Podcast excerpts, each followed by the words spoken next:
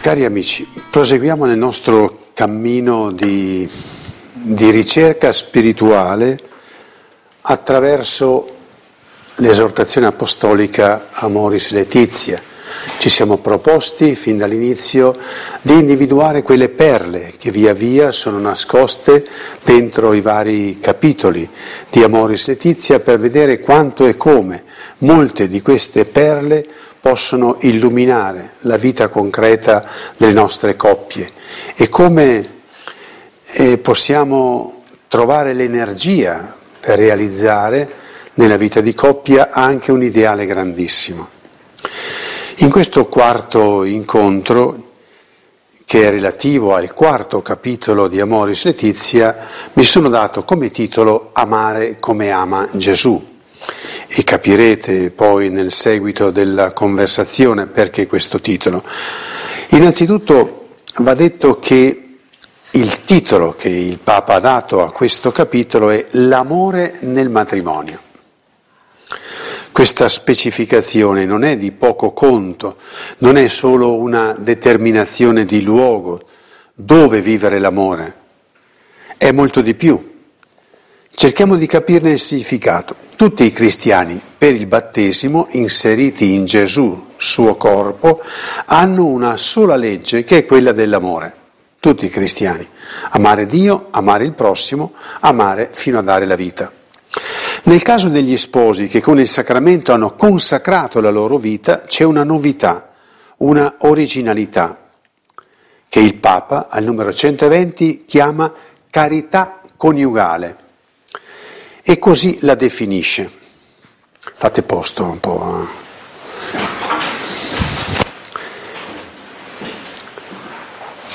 È l'amore, dice il numero 120, è l'amore che unisce gli sposi, santificato, arricchito e illuminato dalla grazia del sacramento del matrimonio. Papa Francesco precisa questo tipo di amore con una citazione in nota di San Tommaso, che intende l'amore come via unitatis, cioè la forza dell'unità. Cioè l'amore nella coppia è un amore ben definito. Anche nei conventi c'è l'amore, anche tra le persone c'è l'amore. Che caratteristica ha l'amore all'interno della vita di coppia? È un amore unitivo, totalmente dato l'uno per l'altro, l'amore unitivo che è posto a fondamento insostituibile, che non può avere soste o rallentamenti, non ci sono zone di parcheggio per l'amore unitivo di coppia. Adesso mi riposo, mi prendo le ferie, mi prendo un giorno di riposo dall'amore di coppia. È questo amore di coppia che è arricchito, cioè dotato di forza ed energia divina che è lo Spirito Santo.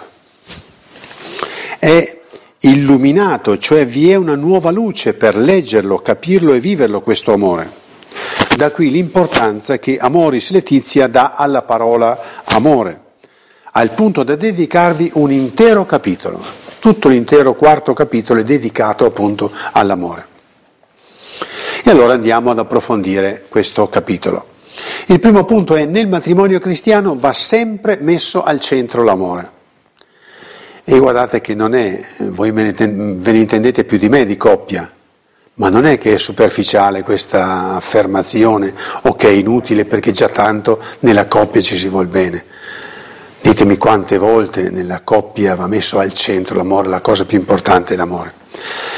Dice il Papa al numero 89, non è sufficiente nessun discorso sul matrimonio se non ci si ferma in modo specifico a parlare dell'amore.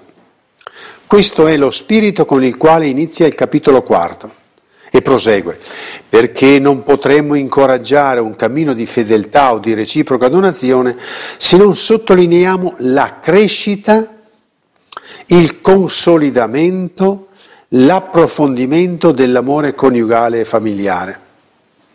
Basterebbero queste tre parole per fare un attimo di verifica. Consolidamento. Cioè è l'amore di quando eravate innamorati, di quando eravate fidanzati, o è diventato un amore consolidato, fortificato? Approfondimento, vuol dire che ha assunto consistenza diversa e crescita. È cresciuto l'amore. Ci amiamo di più di 5 anni fa? Ci amiamo di più dello scorso anno?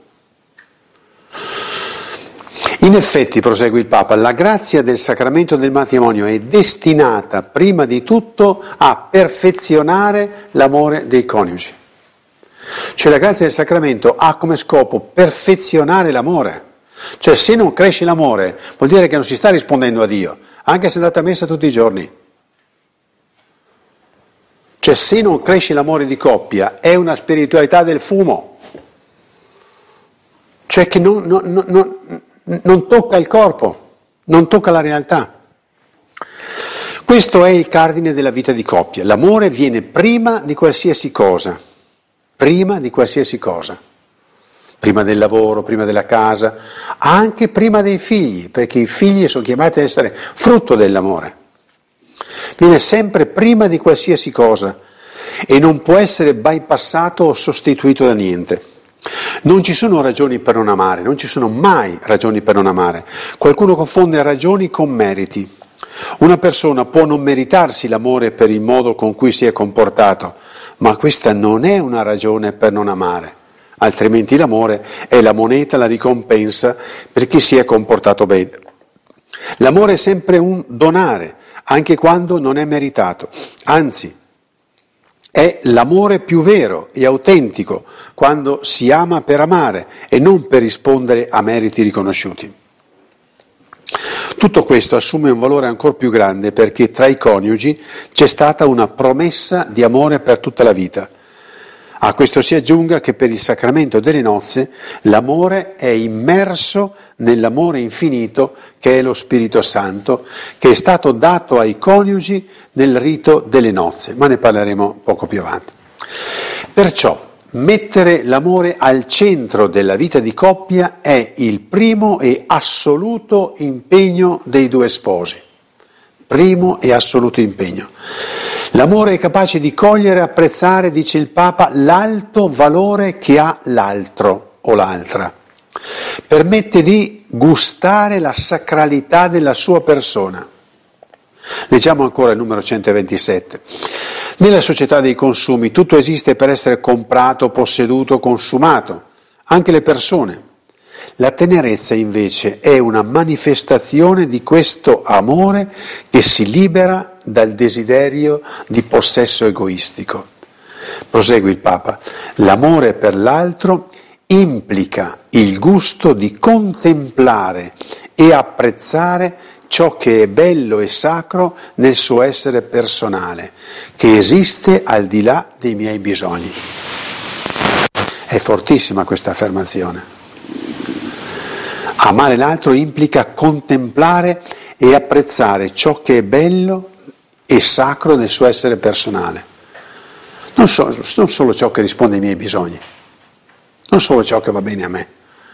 Scopro in mia moglie, scopro in mio marito degli aspetti straordinari, belli, significativi, anche al di là di ciò che io posso vedere, gustare, che mia moglie sia intelligentissima, può non essere utile agli effetti di mangiare a mezzogiorno. Ma apprezzo ugualmente la sua intelligenza. E allora proseguiamo al secondo punto. Di quale amore si parla nel matrimonio? C'è il grande rischio per i cristiani di fare un po' di confusione quando si parla di amore. C'è chi si ferma soltanto alla dimensione umana, del sentire, del gustare l'amore in tutti i suoi dinamismi affettivi, sessuali, eccetera. C'è chi invece reputa che l'amore per il cristiano è quello spirituale, che si fonda solo su motivi di ordine religioso, pensando che il vero amore è solo quello divino. Non è così. L'amore umano è già divino, perché è il divino collocato nell'immagine e somiglianza che uomo e donna hanno. E nello stesso tempo l'amore divino si esprime dentro l'essere umano della creazione e fin dall'incarnazione. C'è l'amore divino dove si esprime? Nelle nuvole, nel battito d'ale delle colombe, nel vento, dove si esprime l'amore divino? Si esprime dentro i corpi, nei corpi, corpi che hanno già una presenza di amore divino. L'amore di Dio non divide l'uomo in anima e corpo. Noi per capirci l'abbiamo diviso anima e corpo, ma anima e corpo non sono solubili, uno da una parte e uno dall'altra. Perciò quando nel sacramento delle nozze gli sposi ricevono lo Spirito di Dio, lo Spirito Santo, che è l'amore che unisce il Padre e il Figlio, ricevono colui del quale già nell'uomo-donna c'era l'impronta fin dalla creazione e che ora porta a compimento quella bellezza originaria stampata nei corpi maschile e femminile.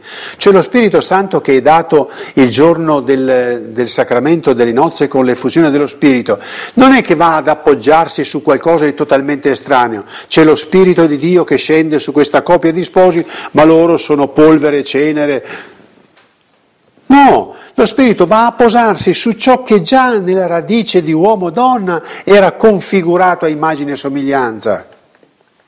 C'è lo Spirito di Dio che viene mandato dal Signore Gesù, entra dentro e fa fiorire quella bellezza originaria per la quale noi sappiamo che uomo e donna è stato creato a immagine e somiglianza di Dio. Perciò non vi è disgiunzione o distinzione tra amore divino e amore umano. Un vero amore umano comunica anche amore divino, amore vero. Come un vero amore divino non può non passare attraverso il corpo. Il Papa dice al numero 121, il matrimonio è un segno prezioso perché quando un uomo e una donna celebrano il sacramento del matrimonio, Dio per così dire si rispecchia in essi, imprime in loro i propri lineamenti e imprime in loro il carattere indelebile del suo amore. E prosegue, il matrimonio è l'icona dell'amore di Dio per noi. Possiamo dire che nel matrimonio sacramento si vede finalmente fiorire e fruttificare l'albero dell'uomo-donna al punto di manifestare apertamente quello che esso contiene fin dal principio. Infatti è Gesù nel suo amore unitivo per l'umanità e per la Chiesa che svela il mistero dell'inizio della creazione uomo-donna. È Gesù la spiegazione di quella stessa dinamica di uomo e donna. Sentite come la liturgia esprime questo contenuto, questa verità. La liturgia riconosce ed esprime questo concetto nella quarta prece di benedizione, quando invocando lo Spirito Santo recita, trasfigura quest'opera che hai iniziata in loro e rendila segno del tuo amore. Non è che il matrimonio sacramento è una creazione nuova, non è più l'uomo e la donna di prima, è una creazione nuova. No! Dice qui, trasfigura quell'opera che hai già iniziato, in loro, che era iniziato con immagine e somiglianza, e adesso con il dono dello Spirito diventa segno del tuo amore. Vuol dire che c'è un'opera già iniziata e con l'azione dello Spirito diventa veramente il segno per cui è stata pensata da sempre.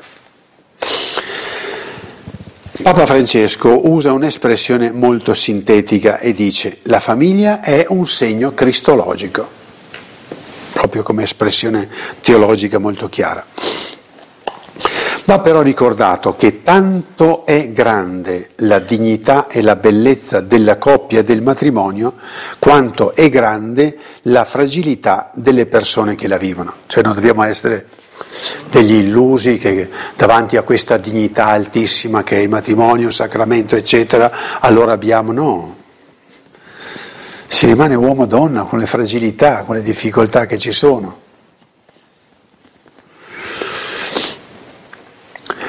E il Papa dice: tuttavia non è bene confondere piani differenti, non si deve gettare sopra due persone limitate il tremendo peso di dover riprodurre in maniera perfetta l'unione che esiste tra Cristo e la sua Chiesa, perché il matrimonio come segno implica un processo dinamico che avanza gradualmente con la progressiva integrazione dei doni di Dio. Cioè non bisogna essere illusi e utopistici. Bisogna conoscere l'ideale, conoscere la vetta, sapere che c'è questa forza e accettare il cammino graduale, progressivo, cosa che non rientra più nella nostra mentalità, perché non si costruiscono più le cose, si trovano fatte, tutto si trova fatto. E quindi logicamente non c'è in noi la mentalità di costruire uno, poi un altro pezzo, poi un altro e comporli insieme. Al numero 124 si legge: un amore debole o malato, incapace di accettare il matrimonio come una sfida che richiede di lottare, di rinascere, di reinventarsi, di ricominciare sempre di nuovo fino alla morte, non è in grado di sostenere un livello alto di impegno. È molto confortante e stimolante, perché il Papa qui non cerca persone che partono a razzo e diventano sante il mese dopo, l'anno dopo. Qua dice addirittura che non è possibile pensare a una coppia che raggiunga questo alto impegno se non c'è la capacità di lottare, rinascere, reinventarsi, ricominciare, sempre fino alla morte. Ma la debolezza e la fragilità hanno una forza supplementare straordinaria. In Amoris Laetitia numero 124 leggiamo: perché tale amore, pensate alla crescita del vostro amore concreto, della vostra coppia, perché tale amore possa attraversare tutte le prove e mantenersi fedeli nonostante tutto, si richiede il dono della grazia che lo fortifichi e lo elevi. Cioè non si può raggiungere un certo tipo di livello di crescita spirituale senza la grazia. Il dramma, il danno è, secondo me, per la mia piccola esperienza, è che sono rare le coppie che fanno affidamento allo Spirito Santo, ma solo sulle proprie resistenze fisiche, psicologiche, umane, sulle proprie pazienze, ma sono rare le coppie che fanno affidamento totalmente allo Spirito, a Dio in certe circostanze. Ma ci viene anche meravigliosamente spiegato in che cosa consiste questa grazia. Dopo aver parlato dell'amore che unisce gli sposi e che viene santificato, arricchito e illuminato dalla grazia del sacramento del matrimonio, il Papa prosegue così al numero 120.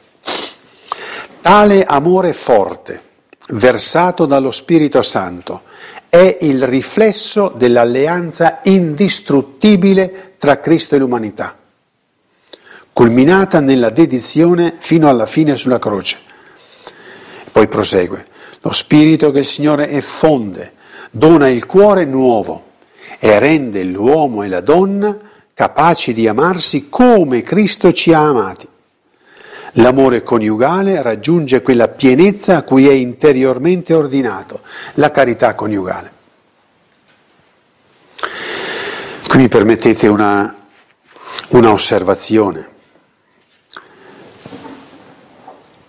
Perché anche noi come comunità cristiana molto spesso facciamo circolare come ideale il fatto che una coppia resista insieme, che una coppia non si divida, che una coppia abbia la pazienza. Capite che non possiamo augurare ai vostri figli di avere tanta pazienza per resistere insieme. Che la resistenza non è un ideale di vita. Cosa manca allora oggi alle coppie cristiane? È la capacità di raggiungere quella pienezza a cui è interiormente ordinato. Cioè la nostra capacità di amare è ordinata ad una crescita, ad una pienezza. È chiamata ad arricchirsi costantemente. È questo che va presentato come ideali alle nuove generazioni. Non possiamo presentare solo l'ideale di tante coppie che sono resistite. I nostri nonni hanno resistito in condizioni impossibili la vita di coppia. I nostri genitori hanno resistito. Per le nuove generazioni la resistenza non può essere un ideale. È un ideale vedere una coppia bella, che cresce, che a 70 anni è ancora innamorata, ma non innamorata di quando erano innamorati, che ancora sta crescendo nell'amore, che ancora si cercano. E qui il Papa la definisce questa pienezza a cui è interiormente ordinato. Cioè è bello questo collegamento, pienezza a cui è interiormente ordinato, cioè la crescita dell'amore. Non è una sovrastruttura che ci autoimponiamo. La crescita dell'amore è scritta dentro di noi. Lo dirò più tardi, non c'è un tetto all'amore, non c'è un culmine all'amore. Perciò la sfida che richiede di lottare non è andare allo sbaraglio senza speranza, ma sentire e vivere la forza dello Spirito Santo che ha fatto la differenza fin dal primo giorno dell'annuncio del Vangelo. Cos'è che ha fatto la differenza dopo la morte di Gesù con gli Apostoli? Lo Spirito Santo. Da chiusi nel cenacolo paurosi a fuori pieni di passione per l'annuncio del Vangelo. Lo Spirito Santo ha segnato questo passaggio. Lo Spirito Santo ha segnato il vostro passaggio di coppia. Quante volte da chiusi, rinchiusi dentro voi stessi, singolarmente, siete usciti ad annunciare la bellezza ancora a quella donna, a quell'uomo? Ma questo amore unitivo, uomo-donna, consacrato dalla forza dello Spirito Santo, viene investito di una missione specifica. Al numero 121 leggiamo: gli sposi, in forza del sacramento, vengono investiti di una vera e propria missione.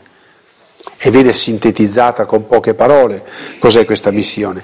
Attenzione, rendere visibile l'amore con cui Cristo ama la sua Chiesa, cioè rendere visibile l'amore.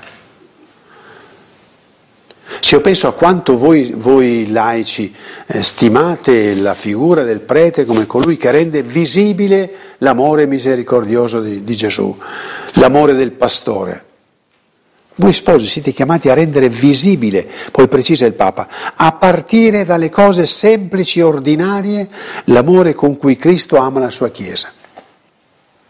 Gli sposi sono la visibilità di Dio.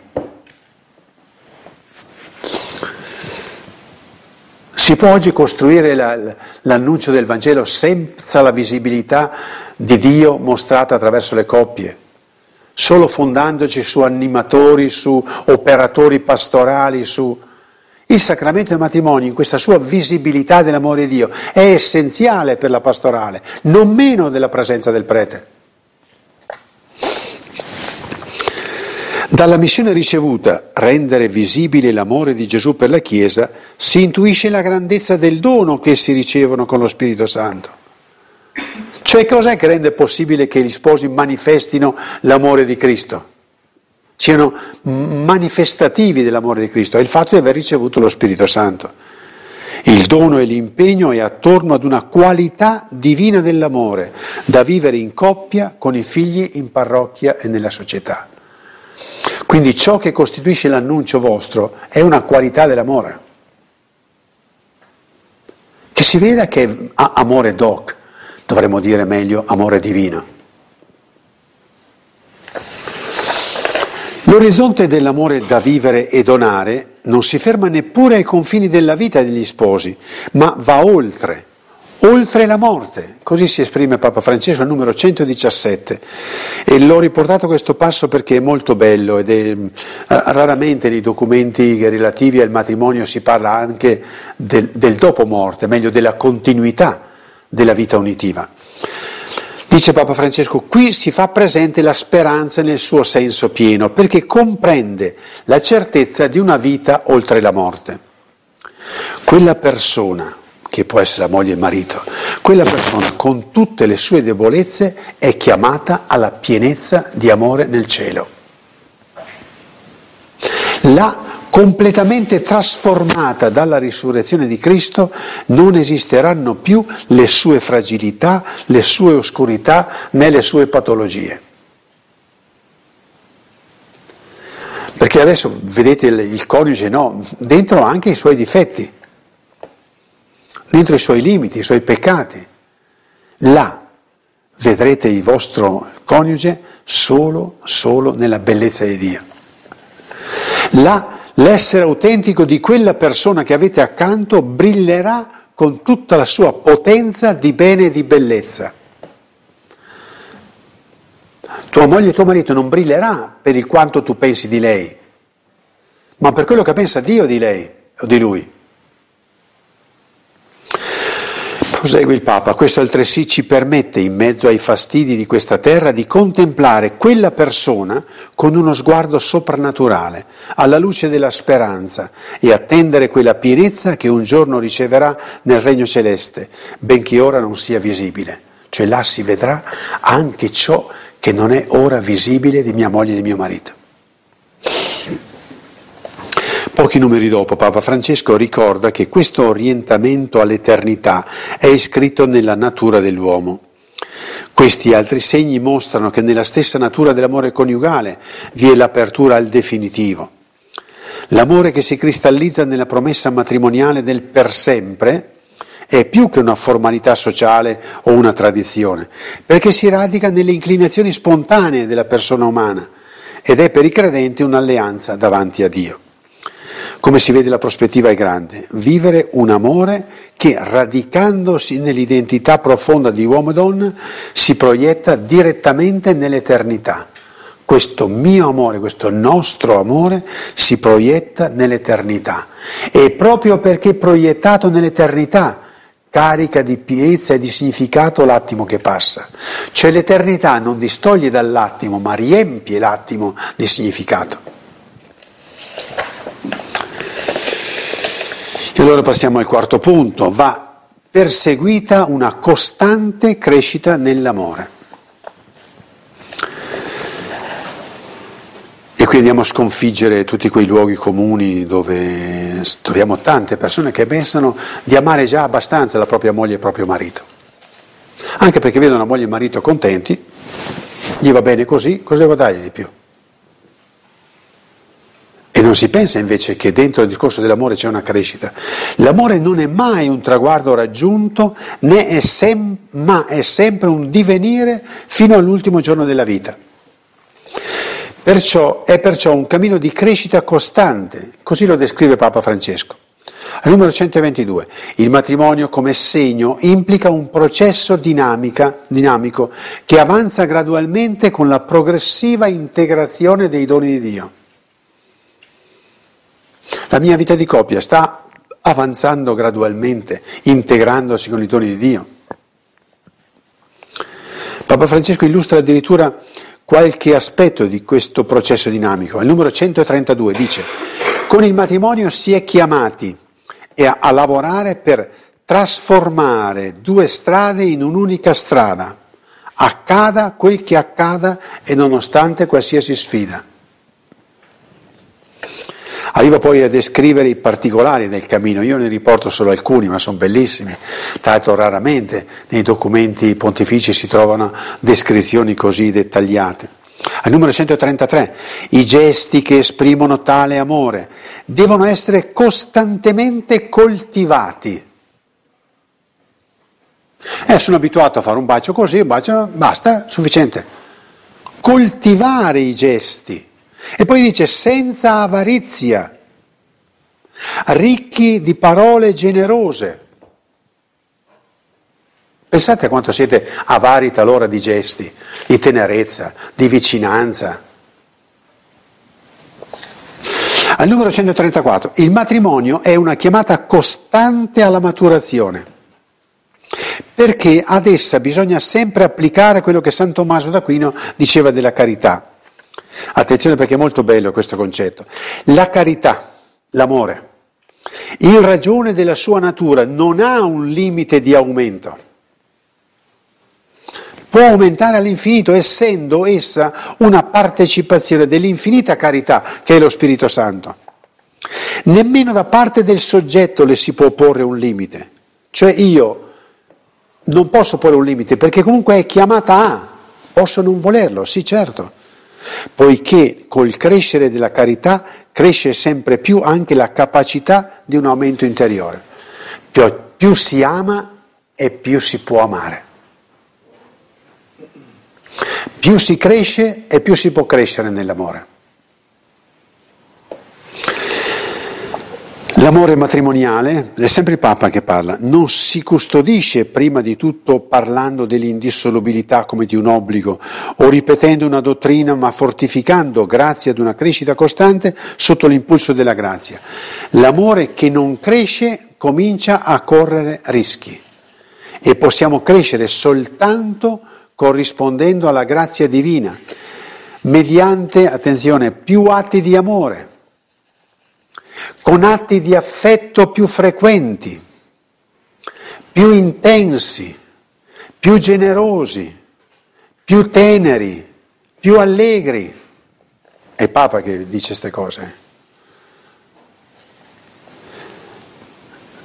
Vedete come effettivamente c'è una possibilità di un di più, che noi abitualmente ci neghiamo perché finiamo per fossilizzarsi su un metodo di essere insieme. Noi due finite per essere due rotaie, certo collegate dalle traversine, non so come si chiamano, ma siete due rotaie.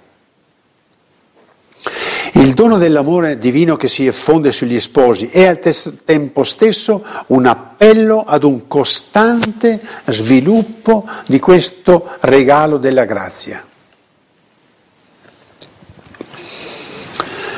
È così certa la crescita che con uno slogan si può sempre poter dire alla coppia il meglio ad avvenire.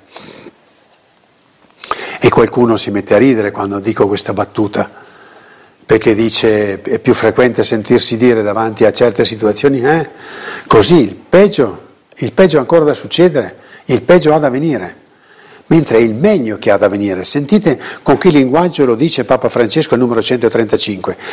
L'idea celestiale dell'amore terreno dimentica che il meglio è quello che non è stato ancora raggiunto. Il meglio, provate a dirvelo come coppia, il meglio è quello che non è ancora stato raggiunto. Al quinto punto, strumenti per la crescita nell'amore. Non soltanto un elenco degli strumenti che vengono suggeriti dall'esortazione apostolica, ma ognuno di questi aspetti si dilunga a volte con un numero, due, un capitoletto, due di contenuti. Al numero 136, il dialogo. Il dialogo è una modalità privilegiata per vivere, esprimere e maturare l'amore nella vita coniugale e familiare. Poi sentite che suggerimenti molto concreti che dà il Papa. Darsi tempo. Darsi tempo di coppia. Ma lo precisa il Papa, tempo di qualità. Tempo che consiste nell'ascoltare con pazienza e attenzione finché l'altro abbia espresso tutto quello che aveva bisogno di esprimere. Non lo ascolto pensando dentro di me speriamo che finisca presto, o pensando dentro di me già la risposta da dare appena chiude la bocca per respirare. Darsi tempo e tempo di qualità. Al numero 138, dare importanza all'altro o all'altra. Mia moglie, mio marito si sente profondamente stimato, stimata da me. Dice il Papa, si tratta di dare valore alla sua persona, di riconoscere che ha il diritto di esistere, di pensare in maniera autonoma. Diritto di pensare in maniera autonoma, diritto ad essere felice. E poi una cosa che mi ha sorpreso al numero 139, perché sembra un consiglio di tipo solamente psicologico, in realtà è veramente aprire il cuore al mondo universale. Dice il Papa, non rinchiudersi su poche idee. E lo sviluppa bene questo concetto e vi riporto soltanto una frase. Ampiezza mentale, per non rinchiudersi con ossessione su poche idee, e flessibilità per poter modificare o completare le proprie opinioni, che tradotto nel linguaggio abituale che io uso è unità e diversità, mettere in risalto la diversità, la bellezza della diversità di mia moglie e di mio marito, e consentire che questa diversità si esprima. Al numero 140, gesti di attenzione per l'altro e per l'altra. gesti di attenzione per l'altro e dimostrazioni di affetto. E al numero 142, però ce ne seguono poi molti altri su questo argomento, parla appunto dell'erotismo, della passione nell'amore, della grandezza dell'amore. Io l'ho sintetizzato in poche righe: arricchire di particolare dignità le espressioni del corpo. Sono parole del Papa, ve le ripeto: arricchire di particolare dignità le espressioni del corpo. Al numero 143, desideri, sentimenti, emozioni, quelle che i classici chiamavano passioni, occupano un posto importante nel matrimonio. Desideri, sentimenti, emozioni, passioni occupano un posto importante nel matrimonio. Ah, adesso noi ci accontentiamo di poco. Non è una crescita spirituale, è un appiattimento.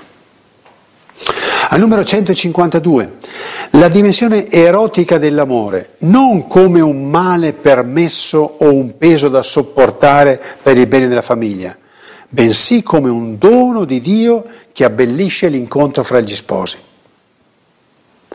La sessualità concepita come un dono di Dio che abbellisce l'incontro fra gli sposi. Ci sono, vedete quante perle preziose e suggestioni positive il Papa ci dona attraverso questo documento. E notate che ho saltato una parte cospicua che adesso cito appena, e quindi è l'ultimo punto: parole guida per una crescita nell'amore. Come abbiamo potuto riflettere, l'amore è al centro della struttura e della vita matrimoniale, ma abbiamo anche sottolineato che questo dinamismo di amore è assunto dentro un amore più grande, nella forza dello Spirito Santo, e partecipa dell'amore infinito che lega Dio all'umanità e Gesù alla sua Chiesa. Per questo il codice di comportamento, le linee guida non corrispondono più solamente al pensiero umano, ma attingono alla luce e all'energia stessa che viene da Dio. La luce per le nostre scelte nell'amore ci sono date nell'inno dell'amore, della carità, che troviamo in San Paolo nella prima ai Corinzi al capitolo 13. È qualche cosa che riguarda tutti i battezzati, ma per gli sposi c'è una specificità: hanno ricevuto il dono, la possibilità di amare come ama Dio, di amare come Cristo ha amato e ama la sua Chiesa. E già Papa Francesco ci introduce parola per parola a scoprire come nell'inno alla carità ci sono indicazioni preziosissime per la vita di coppia e di famiglia. Qui ovviamente non lo prendo in esame, perché avremmo dovuto fare una meditazione solo su questo aspetto del capitolo 4. Per cui sarà ottima cosa che ogni coppia prenda questi capitoletti di Amoris Laetitia, e sono dal numero 90 al numero 119, quasi 20 numeri dedicati a commentare l'inno della carità applicato alla vita di coppia e di famiglia. Vi troverete un grande nutrimento. Per sollecitare la vostra attenzione mi permetto di leggere solamente i titoli: pazienza, atteggiamento di benevolenza, guarire dall'invidia, senza vantarsi o gonfiarsi, amabilità, distacco generoso, senza violenza interiore, perdono, rallegrarsi con gli altri, tutto scusa, tutto spera, tutto sopporta. E tutte queste parolette sono commentate relativamente proprio alla vita di coppia. Torno a ripetere: tanto l'orizzonte di crescita è grande, quanto va richiamata la grazia che gli sposi hanno ricevuto. Essi possono tendere, non arrivare, tendere ad amare come Gesù ama, anche se devono mantenere l'atteggiamento di umiltà di chi sa che non arriverà mai ad essere come Gesù. Infatti solo in cielo saremo totalmente in Gesù, ma qui sulla terra voi sposi avete la potenza di un motore che può ripartire sempre. Un motore che può ripartire sempre. Questa è la forza dello Spirito Santo. Così Papa Francesco esprime questa energia divina sempre nuova ed efficace. Il vincolo, dice Papa Francesco, trova nuove modalità ed esige la decisione di riprendere sempre nuovamente a stabilirlo, non solo per conservarlo, ma per farlo crescere. È il cammino di costruirsi giorno per giorno, ma nulla di questo è possibile se non si invoca lo Spirito Santo, se non si grida ogni giorno chiedendo la sua grazia, se non si cerca la sua forza soprannaturale, se non gli si richiede ansiosamente che effonda il suo fuoco sopra il nostro amore, per rafforzarlo, orientarlo e trasformarlo in ogni nuova situazione. Con queste parole anche chiudo e faccio l'augurio a tutti voi, a tutti quelli che ascoltano e che qui voglio salutare, perché realmente si effonda su tutti voi il suo fuoco di amore. Amen.